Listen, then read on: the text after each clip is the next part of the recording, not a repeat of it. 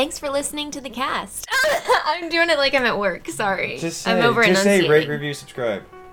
Rate, review, subscribe. Ah! Also, please share the podcast if you enjoy it. Thanks. And keep that applause going for Brandon Gerber.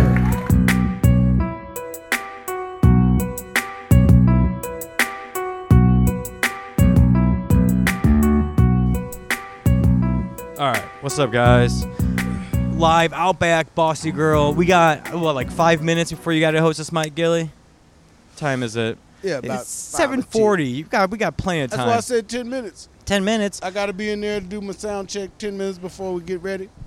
All very. Or when you could not do ten minutes up front as a host, and uh, just cut that into the time. Well, if if you've ever known anything about hosting, if I don't do the 10 minutes up front and I just leave the crowd cold, the first three or four comics actually pay for it. Yeah. Oh, because Oh, hundred percent. They have to warm them up, and then the audience might not really be into it yet because they haven't. I feel like at open mics, if you go up the first two or three, you're basically should be trying to host anyways. Like at a show, it's a lot different because everybody's already kind of like lubed up, ready to laugh mentally. But I feel like I feel like at open mics, a lot of times when I go up like first or second, it's like I got to do more kind of like crowd work than I would normally get into with my material. Because I just feel like people are still just kind of getting settled in at, at open mics and shit. Well, I mean, it's actually a good experience to go up to a cold audience because, in the grand scheme of things, if you want to really go somewhere in this business, you're going to be opening up for somebody in the beginning, and you're going to be the one that's going up first right after the MC. So right? Yeah. Yeah. Yeah. Being able to have that kind of experience is is really just as practice, man. So you getting yourself ready for that type of stuff because. Yeah. If I- you could start off being the headliner, that would be magnificent. That's everybody's dream. That's what you think is going to happen, but that's not how it works. It's not most even of close to what's going to happen. But uh, I mean, honestly, for me, my nerves are the same. If I go up first, fifth, tenth, twentieth, closing it, it doesn't matter. It's all the same shit to me. It's the well, same nerves. ner- everybody nerves. has nerves. Bad when you stop having nerves, then you probably but you're the you're not king of not having it. nerves. You go up like you don't give a shit every time, I, in a good way. Well, a lot of comedians look like they're not nervous before the, when they're on stage, but oh, everybody Oh, yeah. gets nerves. But it's more like a, a duck on water theory. You it doesn't look like I'm nervous, but yeah, everybody's nervous Yeah. until you get that first laugh. Once you get that first laugh out the way, everybody you get into your element. Um, do you? What was your? Because like now you're much more like loose from what I've seen. So when I started two years ago, you you were basically how you are today to me. Like you know, like free flowing, loose, a lot of crowd work. Seems like you're riffing, even though I've heard a lot of the same stuff over. Did you when you first started? Well, you started when you were like what, like 31 or something, like 32. Shit, I started when I was like 34, 36. 34 36 did you start off like i gotta write i gotta have my set list because i've never seen you write a set list Well, that's funny because when I first started, like I, everybody's always told me my whole life I should be a comedian, and when you first start, you don't really have any material. So I had prepared for weeks, you know, just gathering ideas and thoughts, and then that's so funny to think I of you like that now because i can't even imagine you being like oh i gotta come up with five minutes for Well, friday it, it never changes because Yeah. once you get a joke perfected the way that you want it worded, all right, now you got that in a set, but you have to also be able to take that joke out and put it in another set list. So you kind of find different ways to get in and out of your jokes. But I always, every year, I would change up what my focus point was. And my first year was trying to remember my jokes and my punchlines. And then my second year was basically the same thing. And then I wanted to get away from uh, a set list oh because yeah you know when you kind of it's kind of like cheating. You got a little cheat sheet. Your cheat Mhm. sheet gets smaller once you get better, but then you it's times when you can't have the cheat sheet. You just got to really go off of your head. And so I, I went through that, trying to get away from that, and then I just focused on going up there and not having anything to say. And that's Yeah. really how I found a lot of my jokes. i think i'm kind of growing into that stage of comedy because i've probably written down 150 jokes like wrote out but Right. when I look at my set list, when I look at my shit, I feel like I have three jokes. Yeah. Like you know, so I feel like I'm getting more into the. Uh, I could go back and tell those old jokes, but you know, that's like doggy paddling. I want to learn how to breaststroke, so I'm Well, going the- there like with a lot less knowing what I want to say, but also not knowing what I want to say and shit. Yeah, well, that's the struggle that you have because you always want to appease the audience. You want to give them a good show. But at the same time, as an artist, to grow, you have to take chances. And that chance is not having a joke and going up there and finding something or working on some shit that you just wrote, an idea that you had, and just trying to word it out and in front of people. It's kind of weird, but it's a process. Well, it, well, it's different because you know, Jimi Hendrix fucking played the guitar with his teeth, but I guarantee you, the first time Yeah. he did it Yeah. He wasn't in front of a sold out crowd. It was in a studio or in an apartment where he could just like mess around. This you can't really riff in your house because when you go out and try to riff, people are gonna be like, "You sound like you're talking to yourself in a mirror right now." Well, the music is different because it's usually several people. You know, you have different instruments and people playing those different instruments. If somebody else messes up, then you have that. But in comedy, it's kind of a one man show. It's It's, you and a microphone. Yeah, like, I bet you if I did improv, I would I wouldn't have any stress going up. Maybe a little bit Eh. and stuff. But I say if you're working with a, with like a sketch group or something, because I always equate like because when I, I ran track my senior year in, in in high school, Yeah. and when I ran the relay teams, I was not nervous at all. I'd be loose. I was having fun. And then, but when I would run the opens, which is when you're running by yourself, Yeah, I ran track. yeah, dude, this fucking uh, it, it it's like identical anxiety. Yeah, when I would line up, you. it's just you out there and Yeah. shit. Like On you're the the, relays, you have somebody else. Yeah, you, know, you to can blame. slack or, or Yeah, blame. yeah. yeah. And shit like that. Yeah, well, I, that's that's the thing. I love comedy because you're always evolving. Because just because you're one comic or a certain comic one day and you got this one kind of joke, the next day you might want to do it different, you know. And so you kind of get a feel for who you are. And once you find your Yeah. voice, it's basically just trying to find some jokes that are amusing. You're a beloved figure in this scene, man. You're like the comedy fun uncle, Uh, I'm like the comedy uh, grandfather. grandfather. yeah, around here it's more like that. So yeah, because there's a lot of young comedians around. Oh here. yeah, but when you when you first started, did you feel like you were like an outsider when you first started around all these No. people, or were you just fall right? Like, do you know somebody in comedy, and then that's how you found out about, about Scarlet and Gray was your first mic? I know. Well, my, my younger brother uh, attended Ohio State, and he actually told me about Scarlet and Gray. And so when I showed up, I didn't know anybody, but like Columbus, everybody was friendly. It was it's Yeah. different now. It's about the same, but it was different now because Yeah. there was a lot of seasoned, you know, comedians Yeah. that were around then that you could kind of watch and pick up little tips from, and they would talk to you about things. Now it seems like I'm the guy that you need to talk to.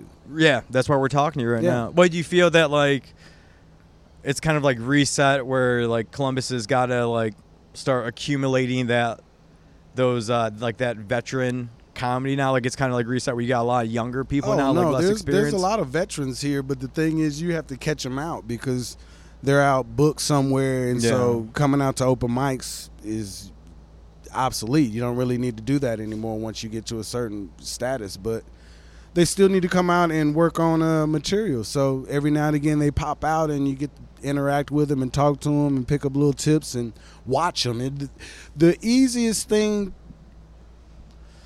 to notice what you're doing wrong is by watching somebody. If you can watch like somebody that's good doing anything, I don't care what you're doing. If you're doing construction, if you're doing paperwork, if you're doing comedy, if you can watch somebody that knows what they're doing, it's so much easier because you can see the thought process it takes.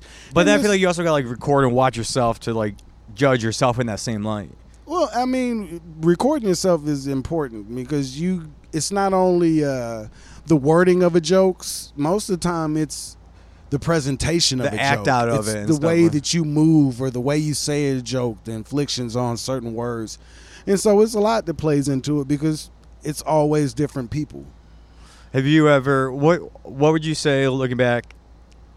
Do you got a worse bomb story? You walk a crowd, you feel bombed. you never felt walked a crowd. you never flop sweat. You feel like I- fuck. I have. Uh, you never got off a stage and be like, God, what am I doing tonight? I have gotten off the stage and been mad at myself because I've been in like big situations where I was doing great, mm-hmm. and then Well- something happens. I mess up a joke or I switch up the wording or the punchline or some shit. I've done things like that, but actually just like bombing, like all night. This sucks. Yeah. I can't believe I'm doing this shit. No, I I, I can't remember those nights because I've always got to laugh, even if it was one or two laughs. I Yeah. always felt like I was up there for myself. The audience, you Yeah. know, they're there, but if you're not doing this because it makes you happy, then it's more like a job, and that's where you start getting nervous.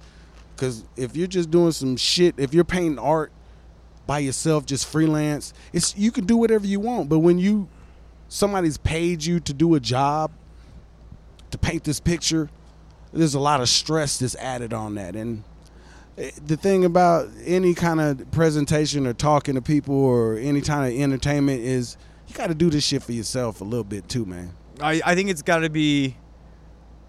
It's just. I mean, I think it's got to be. Well, that's what comedy is. It's your entire viewpoint that you're trying to have make sense for strangers, because everybody's like got their own fucking opinion about something. This, yeah, I keep repeating it, but the, the the thing is, is like not everybody is born and knows how to throw a baseball. Not everybody knows how to play a piano. Exactly. But but the thing is, everybody can make themselves laugh. So everybody thinks they have a sense of humor, but it's like no, probably about like sixty percent of people do, and then the other forty percent of people like laugh at dumb shit or well, the thing is, every, everybody hopefully has a sense of humor, but it can't be. but it's the way that you convey your joke because you're taking an audience with no frame of reference and you're kind of painting a picture with words because you have to take them from where they're at sitting in that seat and put them in your head and paint them a picture. And so they're they're looking at the same thing with you. And so it's it's it's it's more than just a joke.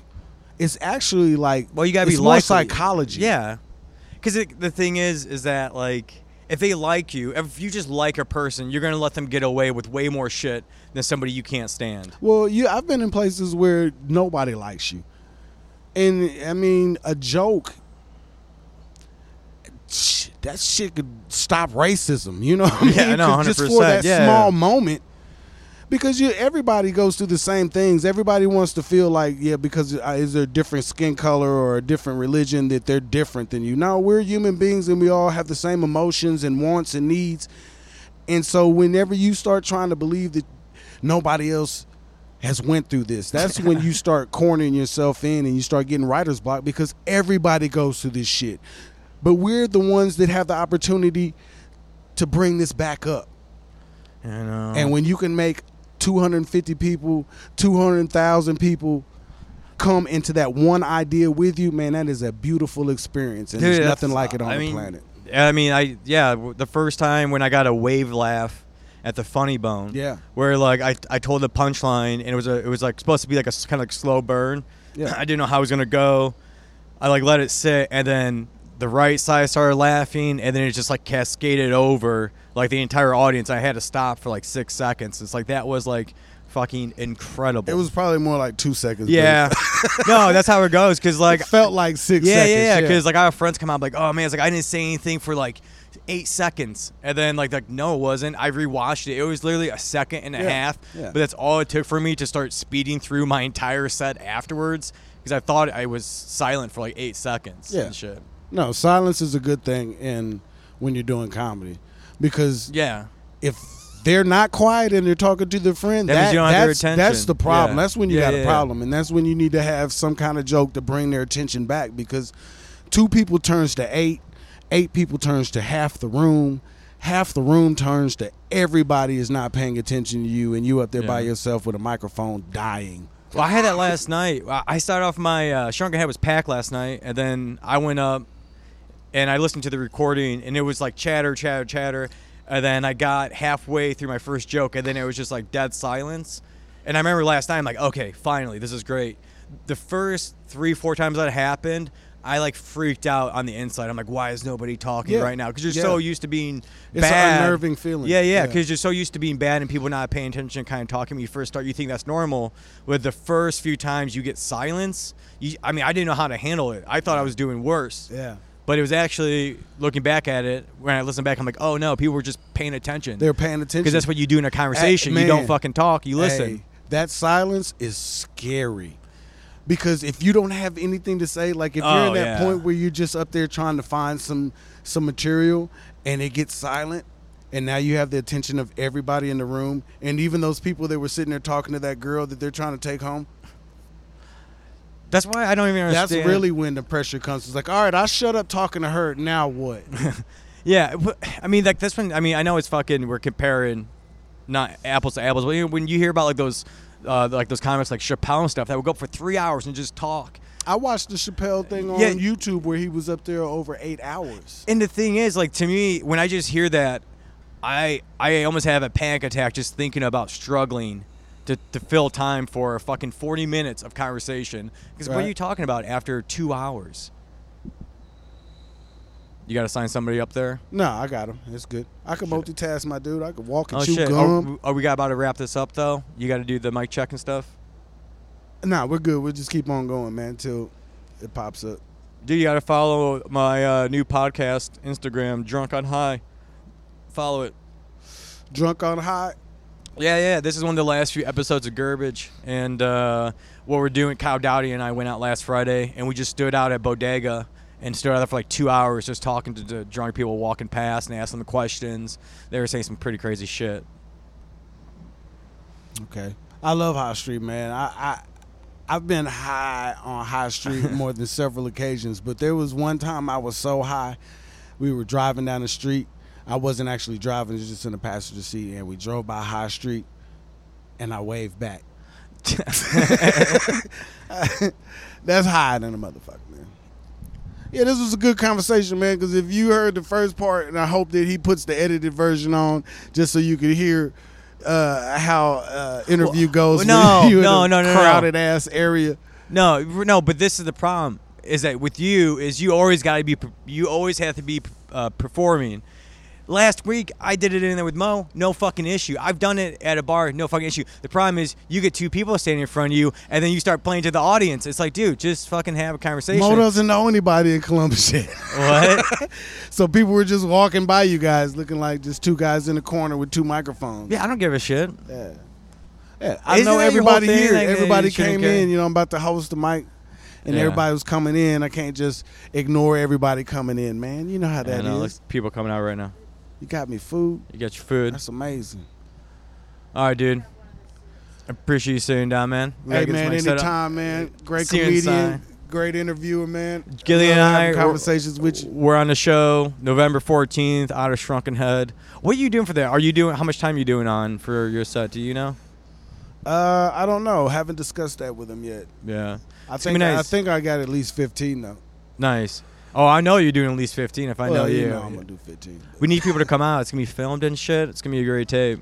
Well, every time I get on stage, just about I'm filmed, so it's that could be a special Yeah. occasion for me. But it's going to be a good show. Yeah. You guys There's a lot of good out. comedians on it. Yeah, Plus, November, Head's a great place. November 14th. If I could get my set filmed at any place we do mics at, it would be Shrunken Head. So hoping it's a good show. Yeah, well, it's going to be good for you because you're getting filmed by Coke's Media, so you it's probably one of the first times you get to get some extra film. No, I got a nice one up in from uh, Funny Stop.